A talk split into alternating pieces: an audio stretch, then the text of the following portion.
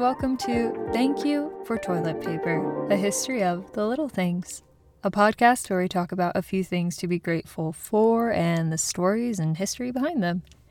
I'm your host, Elizabeth Miller. Thank you so much for joining me today. Let's get going.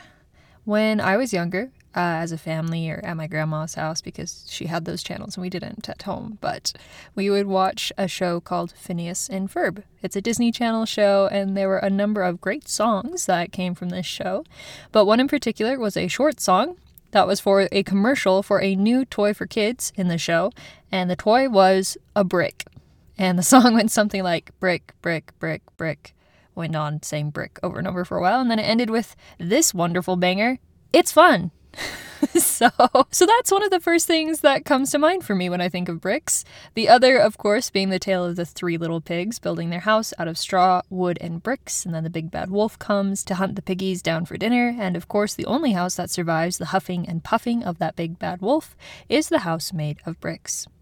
So from toys to good housing materials, this was my initial education about bricks, other than the fact that our house is also made of bricks, which may or may not make us piggies, but who knows. So for all of the memories or short songs that you may know about bricks, let's take a little bit of time and gratitude for the humble brick. And now, I'm not going to talk about Lego bricks in this episode, but I do have another episode about Legos, and you can check that out if you like. It's a really amazing story, in my opinion. So, getting technical, what are bricks? Originally, bricks referred to clay bricks, but these days the word refers to bricks made from a wide variety of materials, including chemically cured bricks. Bricks, at their heart, are a building or construction material used for pavement or making walls or other parts of masonry, the trade of building walls or other structures with brick or stone. Usually, bricks are joined together using mortar, or other means of joining bricks together like using adhesive or simply interlocking the bricks one with another. Blocks are a building material similar to bricks, but they are actually typically larger than bricks and so slightly different. Think cement blocks if you've seen those around construction sites, so those are a bit different. So when did we first start seeing bricks? Bricks have been used by mankind as building materials, especially for a very, very long time, since about 7,000 or before 7,500 BCE at least. The oldest bricks that we have found date back to before 7,500 BCE and were discovered in Tell Aswad in Anatolia. We have also found structures made from mud bricks in the Jericho Valley in Jordan that date back to 7,200 BCE. You can find air-dried brick-made structures dating back to between 7,000 and 3,000 BCE in Mergar in Southeast Asia.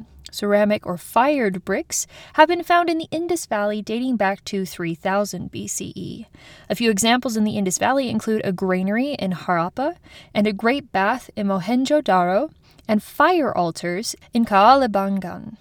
Later, in 604 BCE, bricks were used in construction of the Hanging Gardens of Babylon. Early bricks were made from dried mud and also dried clay. These dried bricks would also sometimes contain straw, which acted as a binder. Fired bricks came around in about 4000 BCE, and they were so durable they were almost considered stone and were sometimes called artificial stone. Fired bricks are very strong and durable, and they last for a very long time. Now let's take a look at brickwork in other places around the world. The earliest bricks we know of appearing in China date back to 4400 BCE in Neolithic China at Chengchou Shen. These were red clay bricks, fired and used to create floors in houses, and by 3300 BCE, bricks were used to pave roads. By the 3rd century BCE, fired bricks began to be used to make tombs underground. This building material allowed for vaulting in the construction. These types of tombs also became popular because other building materials, like wood, were more scarce in the areas. Fired bricks were made on a massive scale for a tomb, like we already mentioned, and a specific one in particular, that of China's first emperor, Qin Shi Huangdi. Around this time, hollow as well as small bricks were also used to create ceilings and walls. Now, you've heard of the Terracotta Army, right? While the floors upon which they stand in three pits were made up of 230,000 bricks. Fired bricks also began to be used in the construction of walls of cities in the Eastern Han Dynasty between 25 and 220 AD. Up through the Middle Ages, most Chinese structures were made of unfired bricks. That is, until about the 9th century, and then the transition was made to fired bricks. In China, the process of creating bricks included a kiln master, who had to maintain a specific temperature in the kiln, which was determined by the sheen on the clay, a golden or a silver shimmer. Another part of the process included the mixture of clay and water, using oxen to step on and trample the mixture, and then the paste that came from this mixing would then be gathered up and put into wood frames, and cut to a standardized size. A bow, strung with wire, would be used to smooth out the surfaces, getting rid of hoof prints and other imperfections. A stamp on the brick would serve as an ID for where the brick was manufactured. All of this came from an account in a manual for carpenters called Ying Cao Fashi from about 1103. In Europe, fired brick production went back as far as the ancient Greeks and Romans. The Romans had a standardized version of fired bricks as far back as the beginning of the 1st century CE. Now, for the Roman army, different legions even had kilns that they could take with them to produce bricks on the go. Romans used bricks all over the place in their construction efforts, in bathhouses, in walls, aqueducts, forts, and more. Northern Italy introduced the rest of Europe to bricks in the early Middle Ages, and their popularity began to grow from there. Now, around this time, independent of Northern Italian influence, another style of brickwork, called brick Gothic, showed up in places where natural stone was harder to come by. You can still see this style in places like Denmark, Germany, Poland, and former East Prussia. We then had a brick renaissance, aligning with the Italian Renaissance, kind of at the same time. This led to Renaissance elements being incorporated into brickwork like flat roofing or low-pitched or hipped roofing, round arched entrances, symmetry, columns, pillars, windows, and more. So all of these styles came into play and they used bricks. With the Industrial Revolution came a huge increase in not only brick production, but also factory production made of bricks. Bricks overtook stone as the preferred building material because they were faster to use and produce. Now, if you've ever been to London, you may have noticed that a lot of the buildings there are made from red bricks. This actually serves a practical purpose. London is known for its fog, and the red bricks were meant to make the buildings easier to spot in the fog and also prevent accidents. In the first half of the 19th century, brickwork transitioned from being crafted by hand to being crafted by machine. This was also an answer to the increased demand in production. What we consider to probably be the first successfully patented brickmaking machine belongs to Henry Clayton, an employee at Atlas Works in Middlesex, England, and the patent was filed in 1855. This machine could make up to 25,000 bricks on the daily. A railway company chose his machine to manufacture bricks for a factory they had, and after that, his machine received a lot of attention. There was, however, another invention patented in 1853, a brick-making machine called the stiff plastic brick-making machine, which was created by the Bradley and Craven Ltd.